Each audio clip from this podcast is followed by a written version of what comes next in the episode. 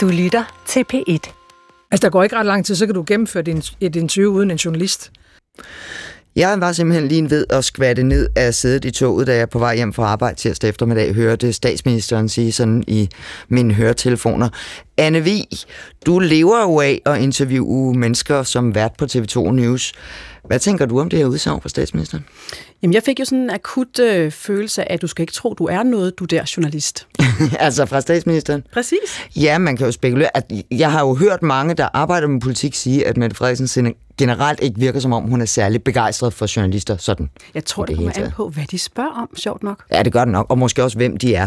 Men altså, lige frem, at man vil kunne lave interviews uden journalister, det synes jeg alligevel lød voldsomt. Det håber jeg ikke er 100% rigtigt. Jamen, det er det.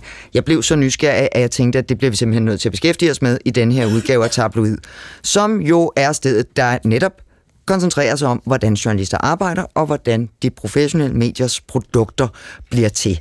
Så når statsministeren siger, at vi snart kan lave interviews uden journalister, så skal vi selvfølgelig tale om, hvorvidt hun har ret.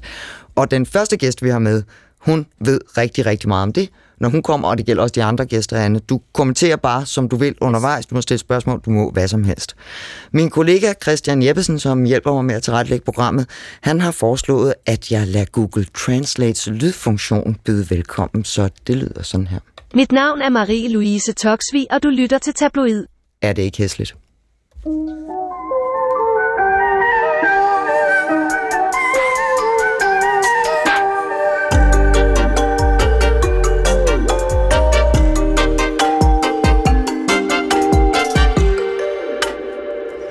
I tirsdags var Mette Frederiksen gæst i P1's politiske magasin Slottholmen. Det var selvfølgelig anledning af Folketingets åbning. De to journalister i programmet, Pia Glud Mungsgaard og Thomas Bull, de talte med statsminister om mange ting, men blandt andet om den her dagsorden, der handler om udsigten til mangel på arbejdskraft og statsministerens budskab om, at vi skal arbejde mere, ikke mindre. Og undervejs så spørger de to journalister så, om ikke den teknologiske udvikling kan komme os til undsætning med den udfordring. Og det er her, at svaret kommer.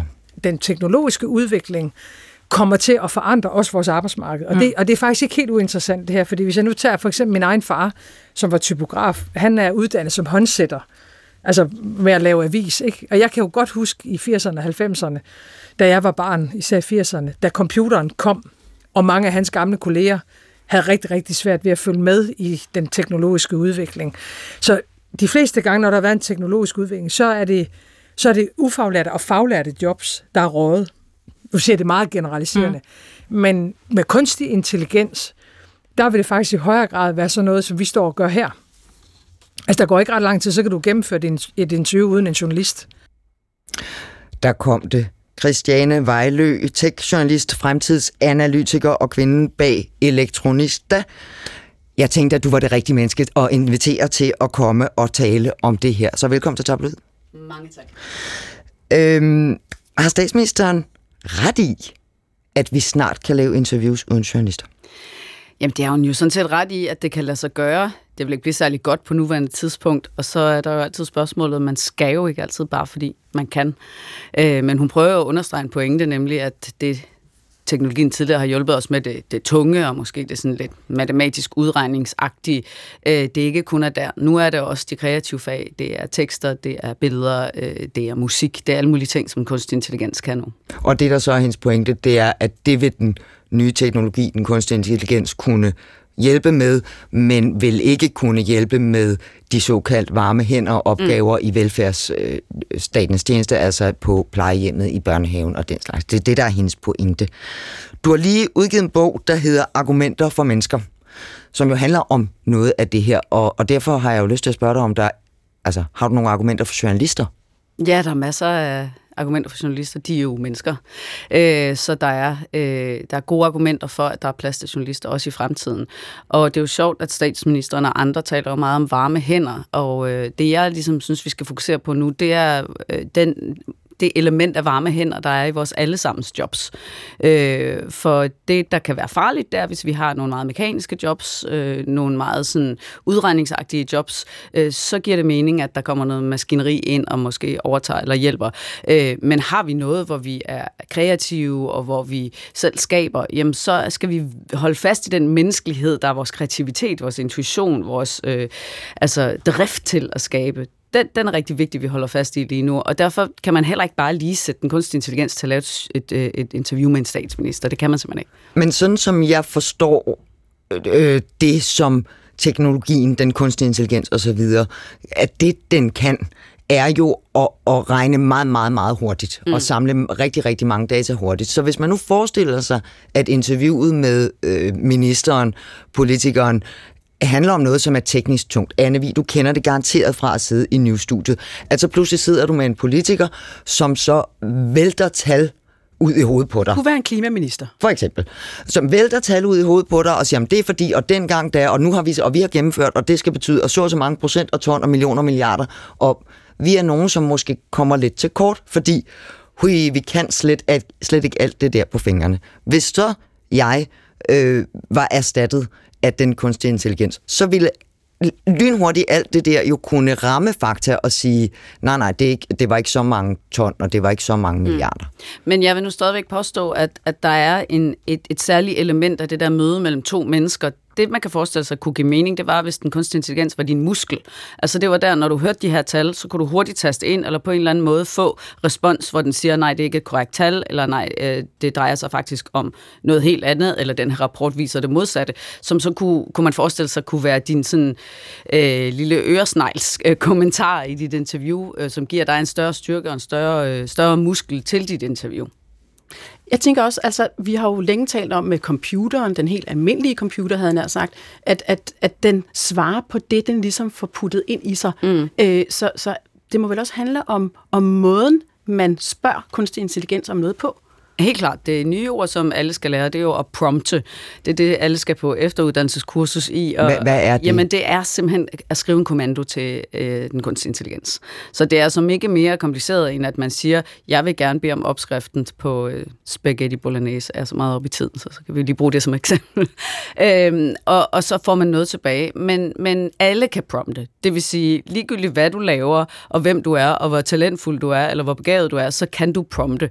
Men hvis du skal have noget rigtig godt ud af maskinen, jamen så skal du have nogle, altså efter ting som med prompts, nogle, nogle gange måske nærmest skal du trække på sådan noget poesi næsten for at komme frem til, hvis du skal have genereret et billede, jamen så skal du virkelig tale om, hvordan skal rummet se ud, hvad for en stemning skal der være.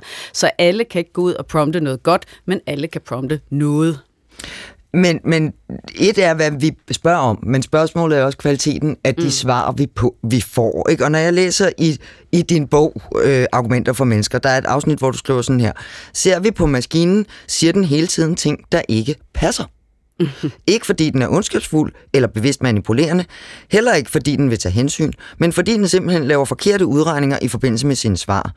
Det fascinerende er, at når kunstig intelligens udtaler sig forkert, lyder den lige så overbevist, som normale mennesker gør, når vi er absolut sikre på, at vi tager fejl. Og her mener jeg altså på den mest insisterende, påståelige måde. Maskinen taler med en øretæv indbydende overbevisning, selv når den tager fejl.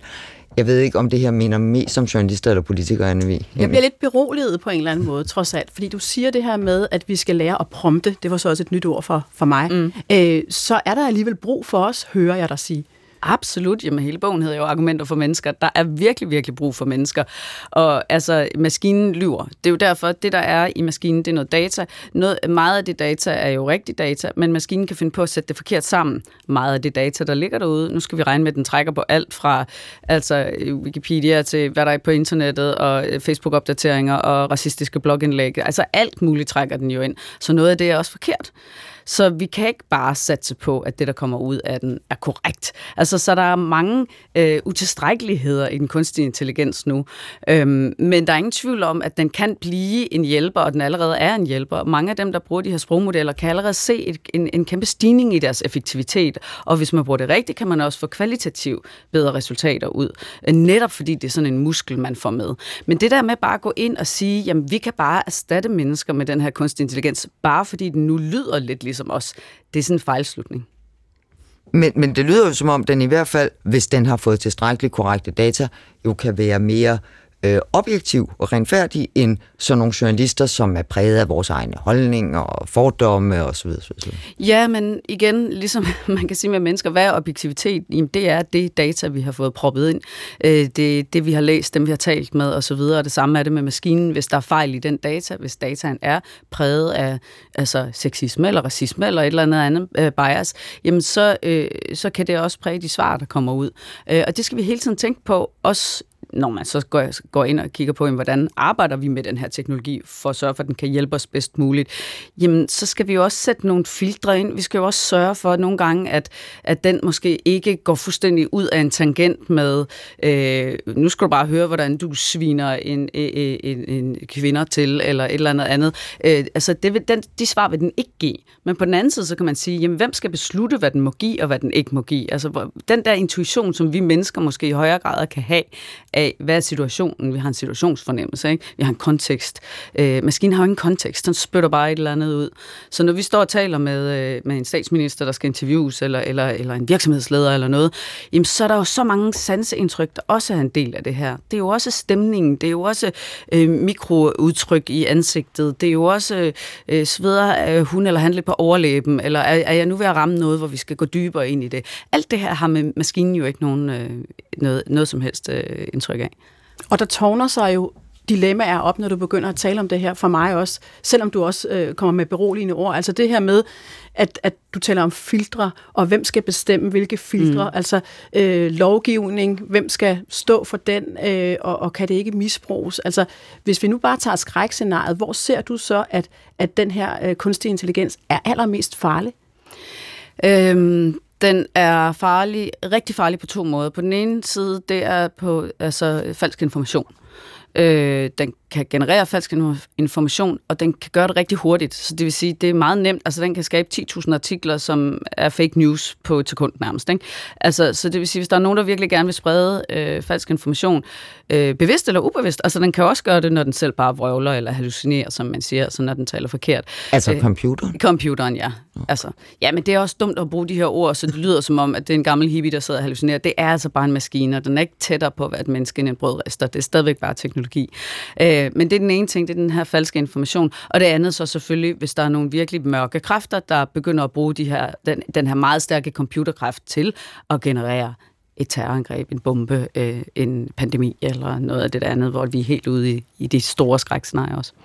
Hvis, hvis vi ser anvendelsen i journalistikken, så er det jo, der er sikkert mange, men der er sådan to felter, man kunne dele det op i. Det ene er er det, som det her program handler om, altså den journalistik, vi faktisk laver, hvordan arbejder journalisterne. Der er jo nogle medier, der allerede nu bruger kunstig intelligens til at, at, at skrive nyheder. Altså øh, Ekstrabladet øh, arbejder med noget, der kan skrives nogle hyperlokale nyheder om et års regnskab i en lokal håndværker og smiley-rapport for bageren og den slags. Ikke?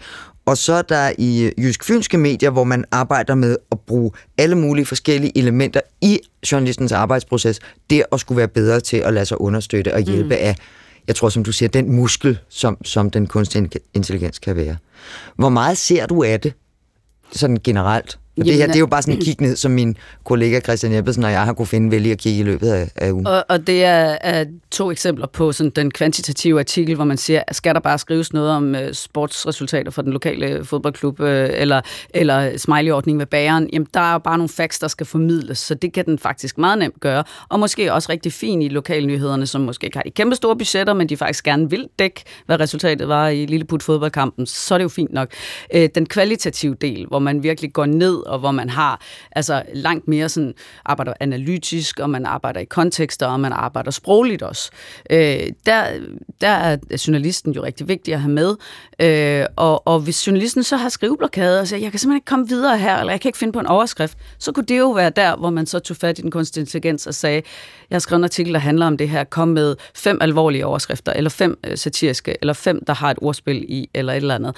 Øh, og så vil man også kunne bruge det som, som en del, altså som en hjælper Altså det, det, det her, er- jeg allerede kan mærke, at jeg bliver stødt på kreativiteten. Jeg hørte selv mig, tid, mig selv tidligere i dag sige, at hvis jeg hører en til mellemleder åbne en tale med, jeg har spurgt ChatGPT, ja. Ja. hvordan jeg skulle, så, så kaster Jeg jeg, op på gulvet. lige præcis, det er det lidt ligesom det der med, med jeg har skrevet en grøn tale og en gul tale. Det næste bliver studieverden, der siger, jeg har lige spurgt uh, det har de hvordan jeg skulle sagt. åbne Ja, programmet. men det har de allerede sagt. Nå, det sagde allerede de allerede i januar i aftenshowet. Så, så, så, men det skal stoppe det der, fordi det er sådan, ligesom, det er sådan lidt øh, cringe, som at se øh, sine forældre danse. Altså sådan, det, det, det er for langsomt nu. Ikke? Altså, vi er bare kommet ret meget længere med, øh, med den kunstige intelligens. Så, så hvad er, Christiane, dit råd til mig som studievært? Hvis jeg skal bruge øh, det her redskab, gøre det til min ven, mm. øh, hvad, hvad, hvad kræver det af mig? Jamen, det kræver som bare, at du øh, opretter en konto, for eksempel ChatGPT, og så bare begynder at stille den spørgsmål og, og lege med teknologien. Og det synes jeg faktisk, alle skal gøre. Øh, den kan bruges til rigtig meget. Det kunne også være, at man ligesom jeg fik en, en mail fra øh, sin revisor, som man faktisk ikke forstod, fordi den simpelthen var så teknisk øh, skrevet, at jeg bare smed den tekst ind i ChatGPT og sagde, forklar mig det her, som var jeg 12 år. og så havde jeg ligesom en totalt lidt forståelig guide til noget, som måske vi havde taget mig en halv time at sidde og slå ord op og alt muligt. Øh, og, og, og sådan nogle ting, altså der, der er jo masser af brug. Det kunne jo godt være, hvis du skulle sidde og, sidde og, og researche på et område, som ikke var dit speciale område, men du skulle hurtigt sætte dig ind i, hvad er det vigtigste her? Så kunne du faktisk godt bruge den til research. Det er bare så vigtigt med den her kildekritik, fordi den netop også kan finde på at vrøvle. Men du kan jo få, få, få noget, du så kan dobbelttjekke. Fantastisk. Ny den, Den- verden åbner sig den for midaldrende kvinde og studievært. Den, den anden del af det er jo selvfølgelig, at teknologien i den grad har præget altså distributionen af vores produkter, og det er jo ikke, det er jo ikke sådan noget, jeg beskæftiger mig så meget med i tabloid, fordi det er jo sådan mere branchens øh, mekanismer, hvordan virker det, men at vi jo spreder vores nyheder og vores indhold, for eksempel via sociale medier. Og der er der jo også der er der jo også algoritmer på spil, ikke Christian Vejlø? Det har du da fortalt mig. Det er noget af det, du synes, vi skal være rigtig opmærksomme på. Men helt klart, der er et kæmpe stort medieansvar her, og det er lidt ligesom om, at øh, de sådan, traditionelle medier, de stadig forholder sig til deres egen rolle, som dengang, at øh, gårdsdagens avis var noget, vi pakkede fisk ind i i dag, og så er det ligesom slut med den historie, der var. Men det, der sker nu, det er jo, at vi ser øh, en form for altså clickbait, der er meget sådan, strategisk myntet på algoritmen.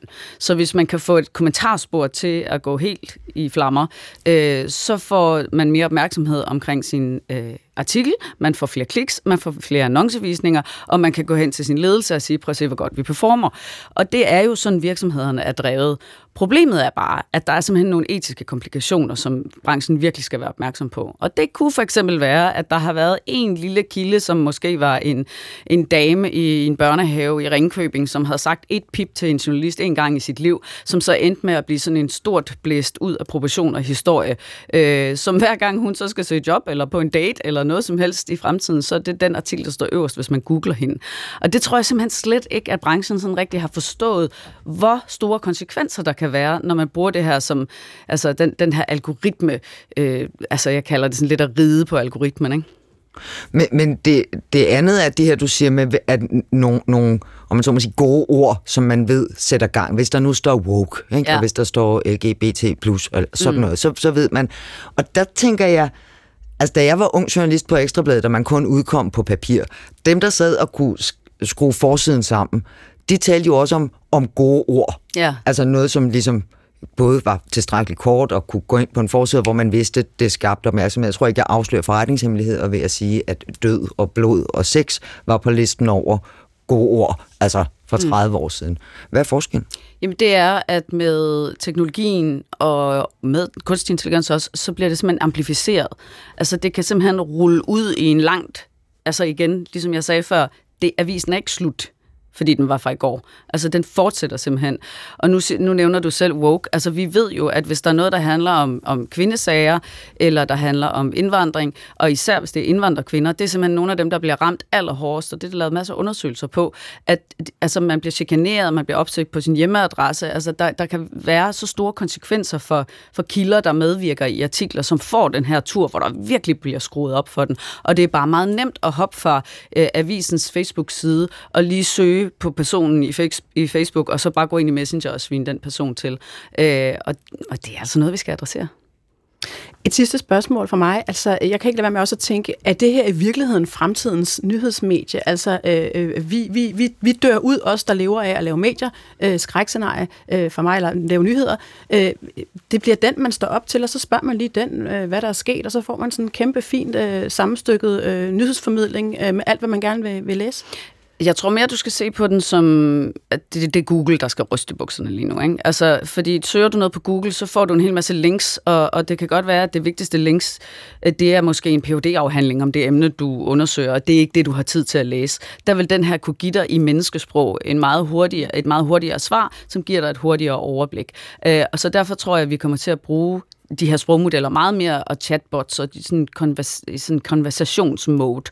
Øh, men jeg mener jo stadigvæk, det kunne jeg godt tænke mig at gå ud på, at altså, arbejder man som journalist, så har man altså også, øh, man har altså også noget menneskeligt, man bidrager med. Man har de varme hænder, eller den varme pen, kunne man sige i den her sammenhæng, øh, som altså ikke bliver erstattet lige i morgen. Åh, oh, Christian Vejlø, jeg havde ellers lovet mig selv at lade være, men når vi skal tale om den slags, jeg er jo den alder, hvor jeg så kommer til at tænke på Terminator-film, ikke? og jeg kunne ikke lade være med at finde slutningen på Terminator 2, den er fra 1991.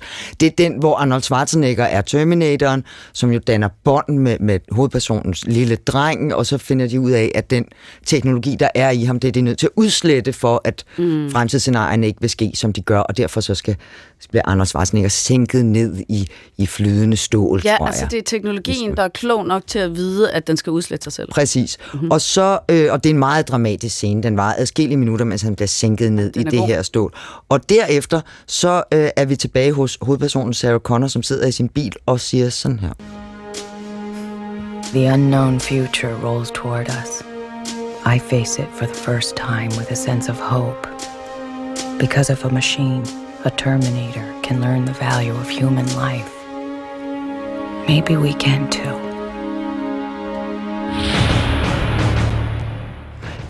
Altså, hvis maskinen Terminatoren kan øh, forstå værdien af menneskelivet, så kan vi måske også, siger hun, og møder nu så fremtiden for første gang med en smule håb. Er, det, er du lidt uh, Sarah Connor her for os uh, i tablet i dag? Er det nej, nej, det er jeg faktisk ikke. Jeg synes faktisk, det er virkelig trist, fordi uh, hun siger dermed, at, at maskinen er bedre til at forstå menneskeheden, end mennesket er.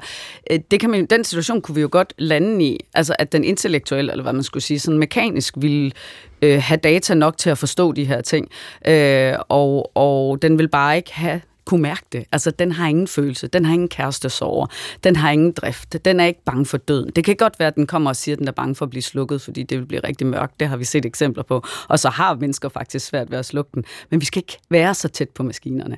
Og i øvrigt, så hvis de får rigtig, rigtig meget magt, så kan det jo være, at de finder ud af, at det største problem her på planeten, det er menneskerasen, så det er den, der skal udslettes. Ja, det skriver du også i din bog, at hvis du spørger øh, den kunstige intelligens, hvordan løser vi klimakrisen, så kunne svaret være fjern menneskene, fordi mm. så går det meget bedre. Og det er bare et eksempel på, at, at vi kan ikke bare give den kunstige intelligens en eller anden kommando, uden at have en masse forbehold.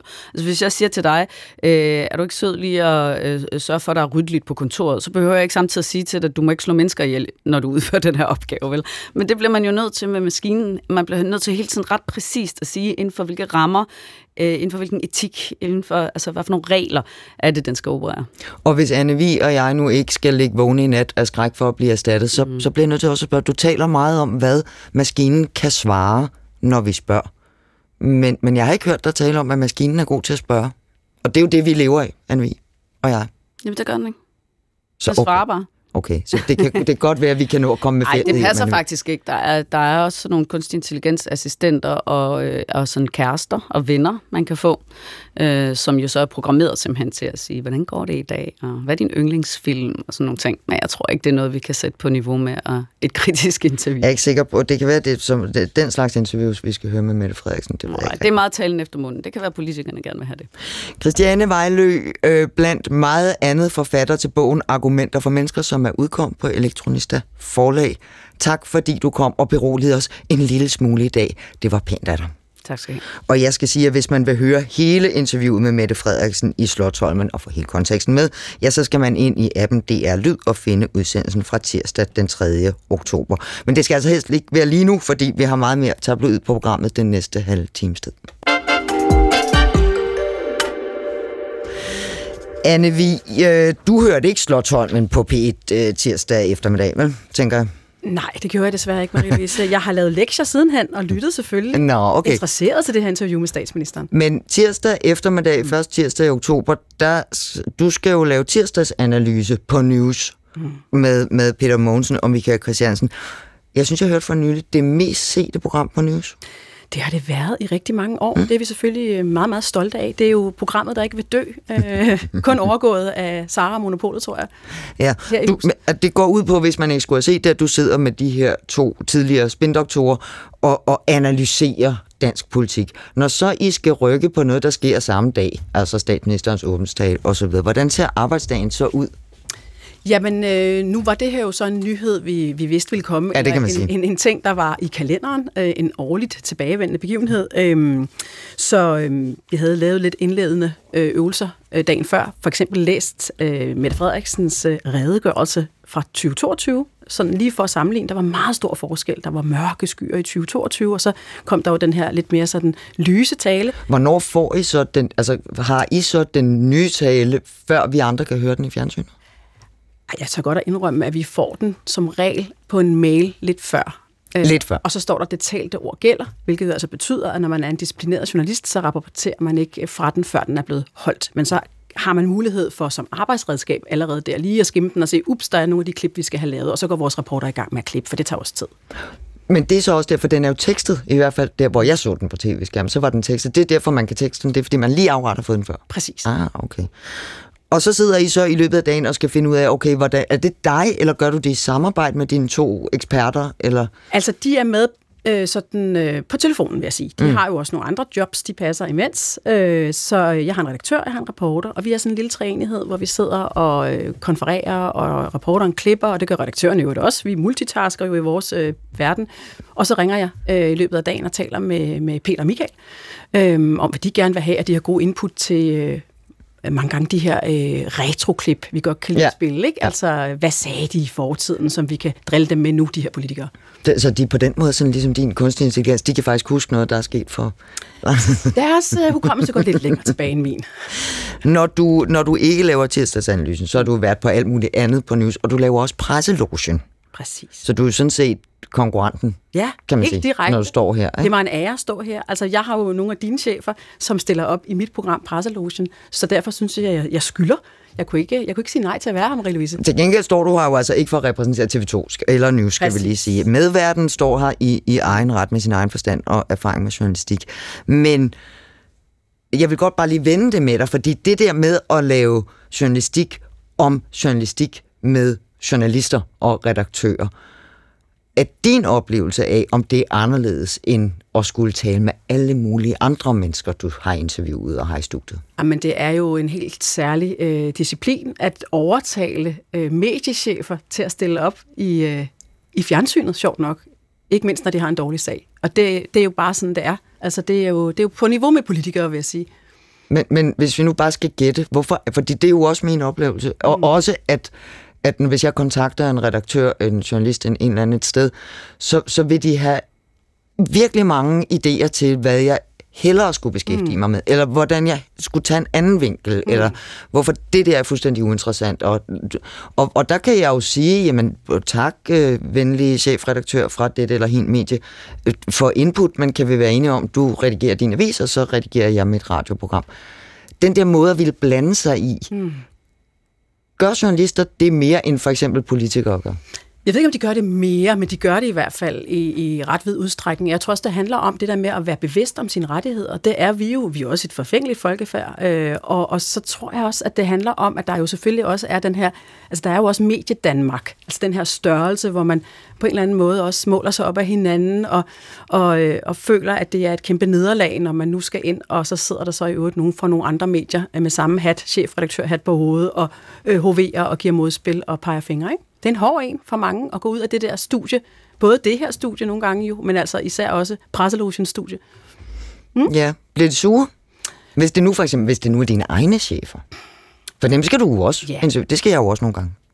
Jeg synes ikke, de bliver sure. Altså, jeg synes, nu har jeg efterhånden så mange år på banen i det program, at øh, jeg, jeg, jeg tør at kigge min chef i øjnene, øh, når jeg øh, skyder på ham eller hende i en eller anden konkret sag. Og jeg øver mig også i, det har jeg gjort i alle årene, på ikke at sige vi, øh, men at sige TV2. Altså lave distancen også sådan øh, øh, rent semantisk, øh, når, jeg, når jeg laver Parsallusion. Jo, jo, fordi det, det er jo så vores arbejde at stille Præcis. spørgsmål også nogle gange. Og det er jo en lidt øh, sådan øh, speciel konstruktion, at man laver noget, øh, hvor man skal kritisere øh, sit eget hus. Mm. Og, og det er så øh, øvelsen, og det er det, der gør det øh, skønt at lave, faktisk. Jo, jo, og så synes jeg jo, man kan jo godt være kritisk og så behandle folk ordentligt, uanset om de er ens egen chefer eller alle mulige andre. Præcis, det og så kan jeg bare afsløre også, at de her chefredaktører, de kan øh, råbe og skrige hinanden og bide øh, og sparke, og så tager de i øvrigt en taxa hjem sammen bag. Nå ja, de sidder inde i studiet, ja, så sidder ja. de og skændes. Ja, så, ja. så. Det gælder også politikerne. Præcis. Nu skal vi tale om BT og med BT. I sidste uge var der en stor diskussion om, hvorvidt man skal flytte grænsen for fri abort i Danmark fra 12 til for eksempel 18 uger. Det var fordi etisk råd indvidede os i de overvejelser, man har haft om det spørgsmål. I weekenden udkom så BT med en historie under overskriften Her er det, kolon, det 18 uger gamle foster har det ret til at leve. Se billederne. Andreas Østergaard, velkommen til Tablet. Goddag. Du er en af de to journalister, som har byline på denne her historie, som er bygget op med om, om scanningsbilleder fra forskellige scanningsklinikker. Indledningen på artiklen lyder sådan her, det kan hække og strække sig ind i morens mave. Nu sidder øjnene og ørerne, hvor de skal. Det ligner et lille bitte menneske. På scanningsbilleder kan man se, at det bevæger armene. Og så den anden del af artiklen er så et interview med en øh, cheflæge i obstetrik og gynækologi, Mette Fabricius. Hvorfor skal vi se de billeder? Det er fordi, at det, den måde fosteret ser ud på, har, det, det har jo faktisk spillet ind på øh, etisk råds anbefaling. De har alle sammen, de er uenige om, hvor grænsen skal gå. Nogle vil lade den være ved de 12 uger, nogle vil have den op på 15, og nogle vil have den på, på 18.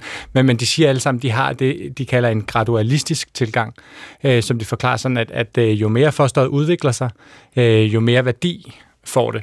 Og, og så taler de om, øh, hvad, hvad, hvad er vigtigt, når man ser på, hvordan fosteret udvikler sig. Og der nævner de helt specifikt øh, det, altså fosterets udseende, hvordan det ser ud, om det er menneskelignende øh, eller ej, hvor menneskelignende det er. Det er en af de ting, der spiller ind på dem, når de, når de kommer med deres anbefaling.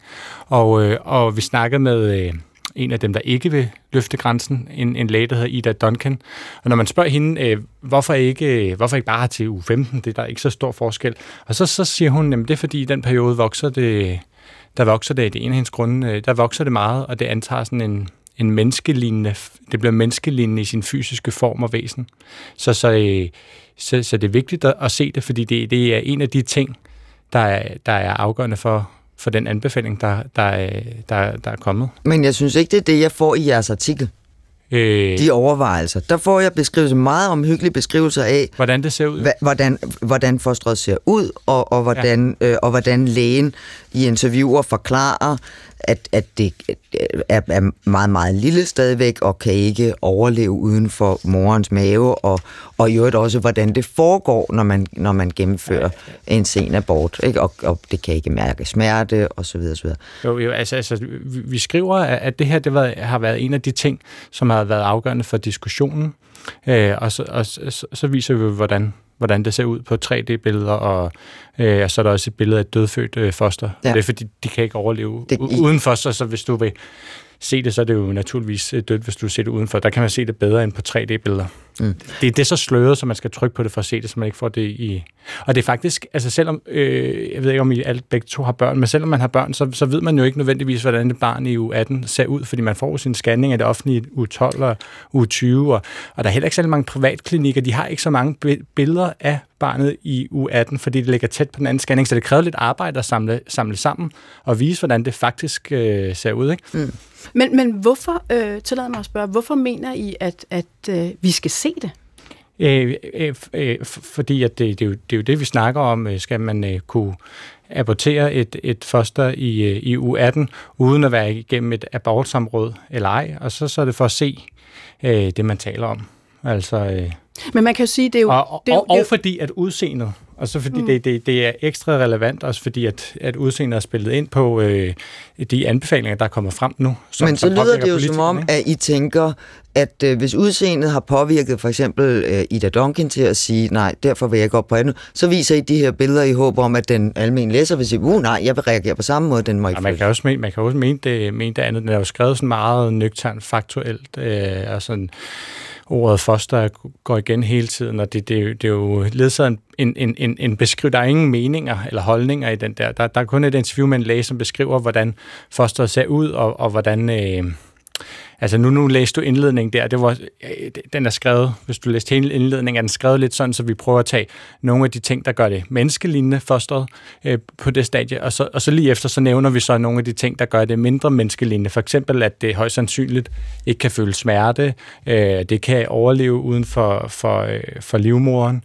Ja. Det, kan, det, det gør måske nogle forsøg på, øh, på vejrtrækning og sådan noget, så, så der er jo begge beskrivelser, både det, der gør det menneskeligt, øh, og det, der ikke gør det øh, menneskeligt, og øh, altså, selvom det ligner et, et, øh, et menneske, kan man sige, så, øh, så ligner det heller ikke en baby, hvis man ser på det her billede af, af, af, af dødfødte foster. Sådan. Det, ikke, det, det kan i hvert fald diskuteres, ikke? fordi det er jo men- også småt og rødt og lidt gennemsigtigt nærmest. Ikke? Altså for mig som, som den, der så, øh, fordi jeg skulle herind i programmet, øh, klikkede på de her billeder, jeg vil være ærlig at sige, ellers havde jeg ikke gjort det, øh, fordi jeg havde faktisk ikke lyst til at, at se de her billeder. Det, det kan så sige Heller ikke, at mig. levende 3D-scanningsbilleder. Øh, jeg synes, øh, jeg så i jeres, øh, den der underrubrik af, at I skrev også et enkelt billede fra en øh, dødsfødsel i u 18. Ja. Øh, og for det første tænkte jeg sådan, det bliver lidt clickbait øh, på en eller anden måde, fordi det er den der sådan blanding af fascination og vemmelse, øh, og, og så også sådan en, øh, for mig i hvert fald, øh, en akut ulyst til at, at klikke på det. Øh, men, men, men jeg tænkte også, det er jo meget ud af kontekst, altså fordi,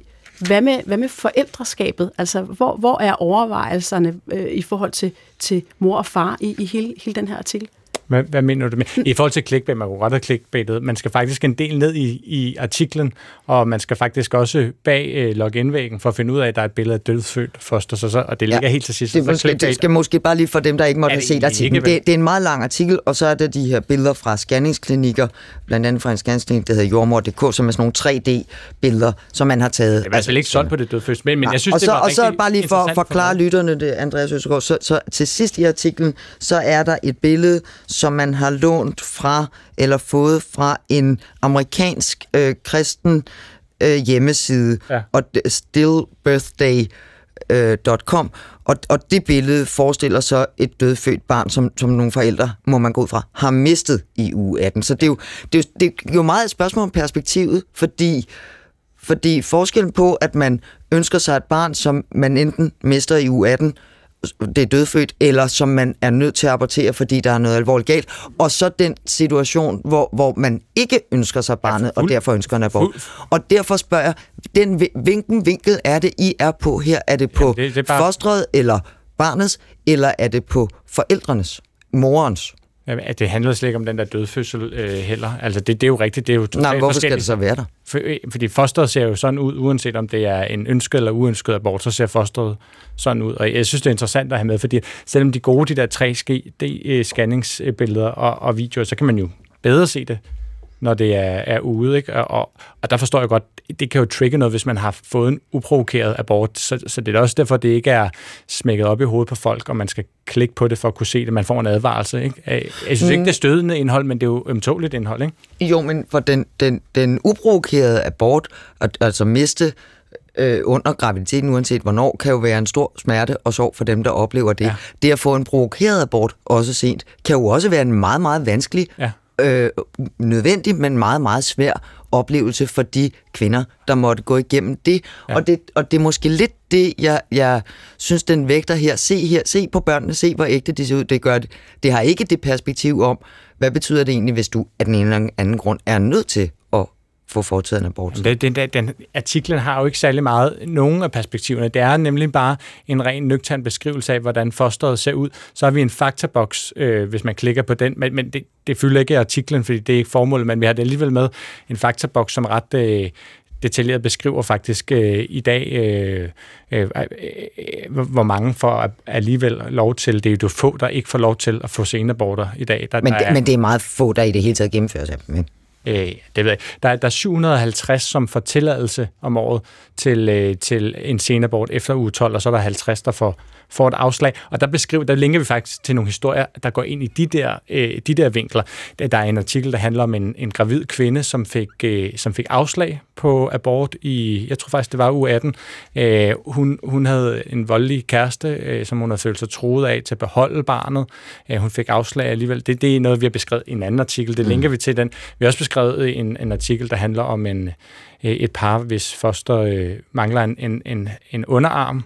De fik tilladelse. Øh, så sådan, de andre vinkler har vi også. Det, det, er en, det er en, en beskrivelse af, hvordan det ser ud. Ikke? Den konkrete artikel, vi nu står og, og snakker om, jeg kan ikke lade være med at, at, at, at vente rundt og spørge dig, hvor, hvad ville det have betydet, hvis I havde lavet være med at bringe for eksempel billedet af det her døde foster? Altså, jeg synes jo faktisk, at jeres ekspert er utrolig stærk og meget, meget malende i sin beskrivelse, og taler jo med en kæmpe faglighed, øh, og, og jeg får også nogle nye ting at vide, øh, bare ved at lytte til hende. Kunne man have, han nøjet, om jeg så må sige, med hende, eller måske bare et enkelt billede? Altså, øh, øh, hvad, hvad ville det have betydet? At man dårligere kunne se, hvordan øh, barnet øh, eller øh, fosteret øh, ser ud. Øh, nu siger jeg barn, fordi at for dem lige med det dødfødte foster har det været barn, ikke?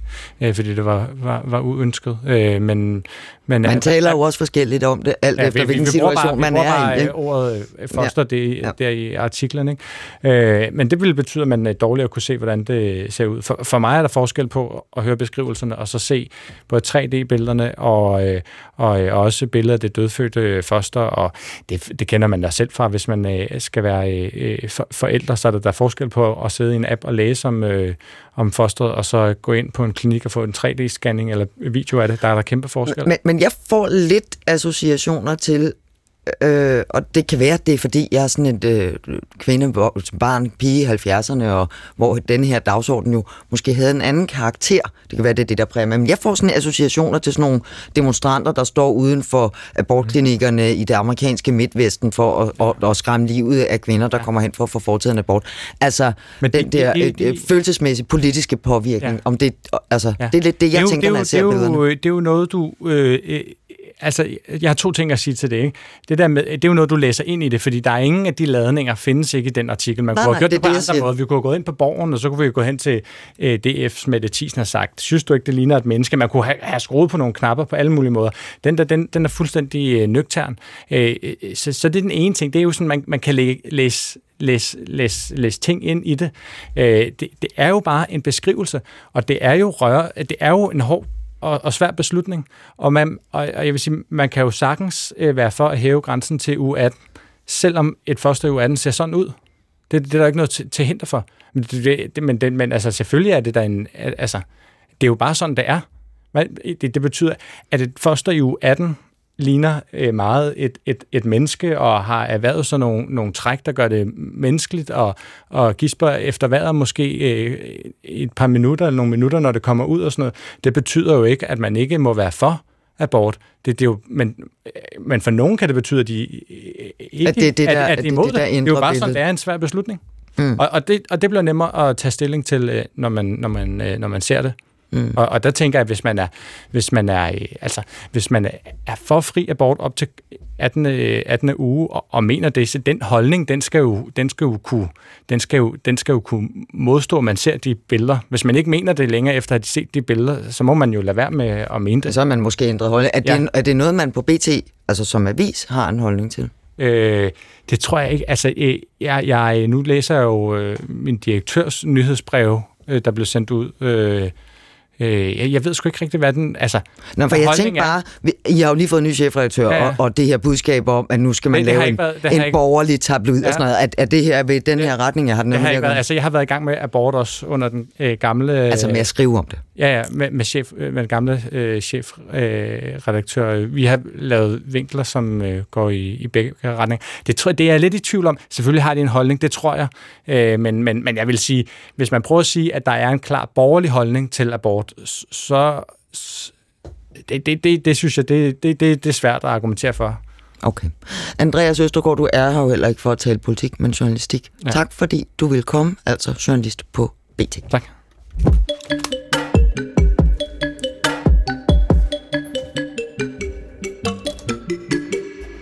Anne da vi talte sammen i mandags om, hvilke nogle historier vi kunne have med i programmet i dag, så nævnte jeg Nagorno-Karabakh.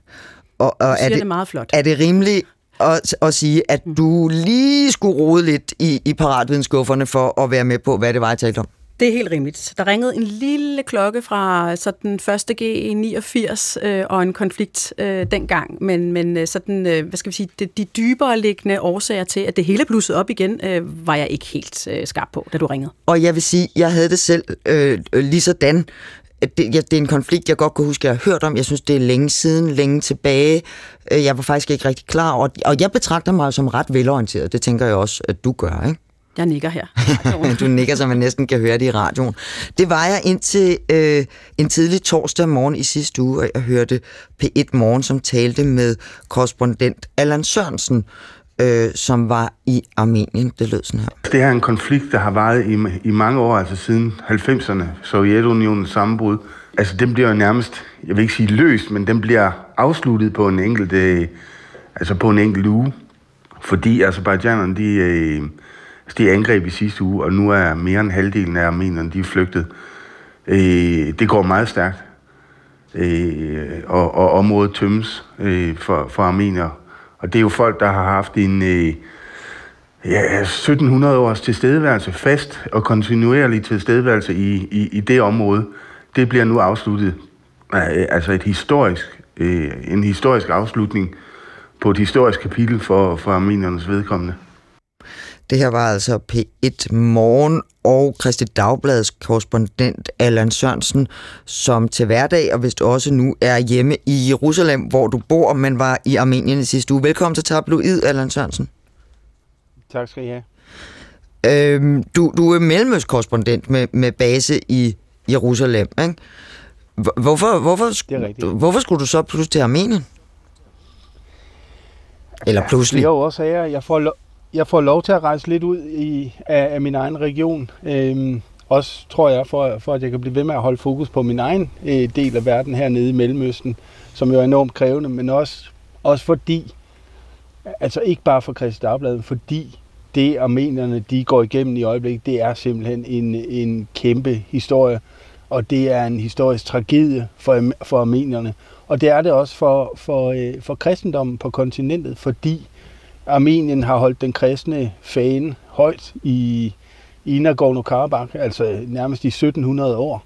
Øhm, og det kapitel er slut. Og det er en stor historie, ikke bare for Christi Dagblad, men også for andre, øh, andre medier, fordi det har en, en direkte indflydelse på, på vores egen civilisation, på vores, på, på vores egen nære- og fjernpolitik, og for hele regionen hernede. Så selvfølgelig skulle jeg afsted. Men, men så, nu hørte du jo øh, Anne Vi og jeg stå her og tale om, at puh, det, vi, var ikke lige, øh, vi var ikke lige opmærksom på, at der stadig var en konflikt der. Hvis det er så stor en historie og en så vigtig konflikt, hvorfor har vi så ikke hørt noget mere om det? Jeg tror, fordi den har vejet øh, i mange år. Øh, nu skyder jeg mig selv i skoen, fordi det har øh, øh, Israel-Palæstina-konflikten også, og den kender vi alle sammen til. Men den har sådan ligget i skyggen, altså det er en konflikt, der har ligget i skyggen af andre konflikter. Og især nu, altså de seneste par år, øh, har den her konflikt mellem Azerbaijan og Armenien, den har, den har stået i skyggen af Ukrainekrigen. Det har mange andre konflikter også. Men især den her. Altså der har simpelthen ikke været overskud til at, til at dække den her. Fra mediernes side har der ikke været overskud til at dække Azerbaijan og Armenien, øh, fordi fokus er på, på Ukraine. Men det gør det ikke, altså det betyder ikke, at den er, er mindre interessant. Det betyder bare, at vi prioriterer anderledes. Allan, jeg vil bare lige indskyde, altså det er egentlig ikke et spørgsmål, men det er mere bare en refleksion. Altså nu lyttede jeg øh, til, til dit øh, interview der i P1 Morgen, ikke? Øh, og jeg synes jo, at du i hvert fald gør øh, et, et stort stykke arbejde for at, at beskrive, hvor alvorligt det her er. Altså, jeg noterede mig, at du, du taler om, hvor, hvor udramatisk øh, de her flygtninges ankomst er til grænsen. De har forladt alt, hvad de kender. Øh, du taler om sådan afdæmpet gråd, øh, øh, etnisk udrensning. Altså, det er, det, er jo, det, er jo, det er jo meget, meget stærkt, øh, din måde at, at beskrive det på, så, så tak for det. Der, ja, jeg har faktisk et, et, et eksempel med, øh, som vi måske lige skal dele med lytterne, eller du kender det jo selv, men øh, lad os lige høre det her. Det er sådan en vej, der kommer op fra en dal, øh, hvor bilerne kører, og, og, og så kommer de op til sådan en politikontrolpost, hvor der også er nogle øh, øh, altså nogle små boder med, med, med mad og drikke, og, og der er et, øh, et telt, hvor de kan få lægetilsyn og så videre. Det, der egentlig er det slående, det er, at det, det foregår så, så stille og roligt. Altså, der er ikke noget drama over det. Udover at man kan stå og se, at, at, at dem, der kommer kørende i bilen, de sidder og græder inde i bilen, og dem, der kommer gående til fods, øh, lige så snart de skal tale om det, der er sket for dem, og, og, og reflektere over det, ja, så begynder de også at græde. Vi talte om øh, indledningsvis i det her program om, om vigtigheden af, eller øh, ja, argumenter for, for journalister, det at være på stedet og fortælle noget, som man faktisk oplever og sanser, i modsætning til, at vi køber billeder og nyhedstelegrammer hjem fra byråerne. Du stod der jo faktisk selv, Allan Sørensen, og du har fortalt mig, at, øh, at, at denne, de her billeder af, at nogen får, får snacks og hjælp og sådan noget undervejs, at det prøvede du også lige at efterprøve, da du talte med nogle af armenerne bagefter. Og så var det måske lidt anderledes alligevel. Ja, men altså, det er, det er en... Jeg, jeg synes personligt, det er en hård situation at stå i, og jeg, jeg, jeg synes, det er enormt vigtigt at videregive lige nøjagtigt, hvad det er, armenierne øh, siger, øh, når de kommer ud over grænsen, eller ind over grænsen, og får de første snacks. Øh, det, altså, det er der ikke, det er der ikke noget, der, der, altså det kan ikke erstattes, synes jeg, og derfor synes jeg også, det var vigtigt for mig at, at være der. For de følelser, øh, eller det jeg følte, da jeg, da jeg så dem komme ind over grænsen, det kunne jeg ikke Altså, det kunne jeg ikke tage, tage på derhjemme. For eksempel, hvis jeg sad bag i skrivebordet og læste om det, det ville simpelthen være umuligt. Så, så derfor, altså du er nødt til at stå dig selv for at kunne fortælle den fulde historie. Men, men det jeg også ja, viskede efter, Allan, var, du, du fortalte mig om, at, øh, at det her, de her umiddelbare billeder, som også var kommet ud af, hvor, hvor fint og nydeligt de blev behandlet, de mennesker, som altså blev fordrevet fra deres land, at det var ikke helt sådan, det var, da du først talte med dem. Nej, det er korrekt, altså, og det hørte jeg fra flere af de armenier, der kom over grænsen, fordi jeg lagde nemlig mærke til, at Azerbaijan øh, lagde videoer ud på sociale netværk, hvor man kunne se de azerbaijanske soldater nede i Lachin-korridoren, altså der, hvor armenierne blev, øh, blev sendt ud igennem, altså ud fra Nagorno-Karabakh og ind i Armenien. Der så vi billeder og mange videooptagelser af Azerbaijans egne journalister, hvor man kunne se øh, soldaterne stå og hjælpe de her armenske familier og give dem vand og give, give børnene bolser og kage og, og, og kiks og så videre. Altså det så sådan nærmest øh, øh, som om de selv var nødhjælpsarbejdere, de her øh, azerbaijanske soldater.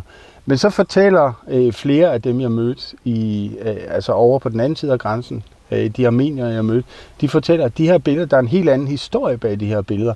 Og det er, at inden bilen kører ind i den her korridor, så kommer der en azerbaijansk soldat. Og det er selvfølgelig noget, jeg ikke har kunne eftertjekke, men jeg, jeg hører deres beretninger. Og de siger så, at, at øh, før de kommer hen til korridoren, så kommer der en azerbaijansk soldat hen, øh, holder en pistol op til hovedet nogle gange øh, for panden af, af et, et af de børn, øh, der, der er med i bilen. Og så siger de, når I kommer frem til korridoren, så har I bare opført jer ordentligt. Og så får de den her øh, succesvideo. Altså der er den azerbaijanske udlægning, som vi ser på sociale medier, og så er der den her anden side, som vi hører fra øh, armeniernes egen øh, vidensbyrd. Og det er jo... Øh, ja, altså det, det, det er en historie, man kun kan få, når man er der og, og står og møder dem og taler med dem, lige når de kommer over grænsen. Og Allan Sørensen, øh, korrespondent for Christi Dagblad i Mellemøsten og senest i Armenien, der gav du os måske lige præcis det, vi ønsker os i det her program, nemlig et rigtig godt argument for journalister. Øh, tak fordi du ville være med hos os i dag. Det var en fornøjelse. Og god arbejdsløst. Tak skal I have. Øh, uhyggelig historie, ikke Anne Meget gribende og meget uhyggelig. Øh... Og jeg vil så give dig ret, altså den... Øh, den rap- rapport, man fik der øh, torsdag morgen i forrige uge, da Allan Sørensen var i gang, var virkelig, virkelig gribende. Den kravler ikke lytte huden. til. Ja. ja.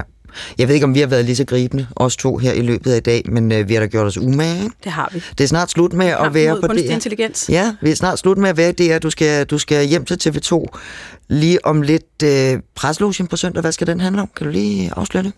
Åh, oh jeg ved faktisk ikke, hvad de øh, rumler med, og der kan jeg puske glorien og sige, det var fordi, jeg skulle ind i dit program, så tænker jeg, jeg vil ikke være påvirket af, hvad mine kolleger på presselogen laver på søndag. Vi skal ikke blande tingene for meget. Nå, skal vi komme med kvalificeret gæt og tænke, at der nok er noget om folketingsåbning og sådan noget?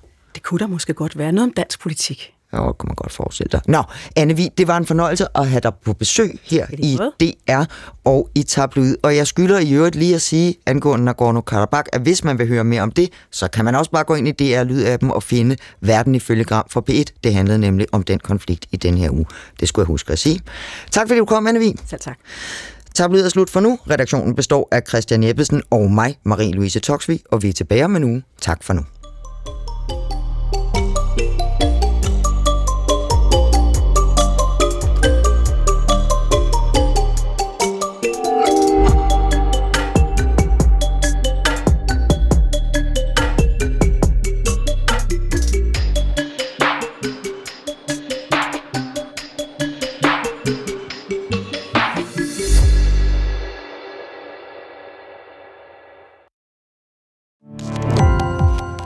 Gå på opdagelse i alle DR's podcast og radioprogrammer. I appen DR Lyd.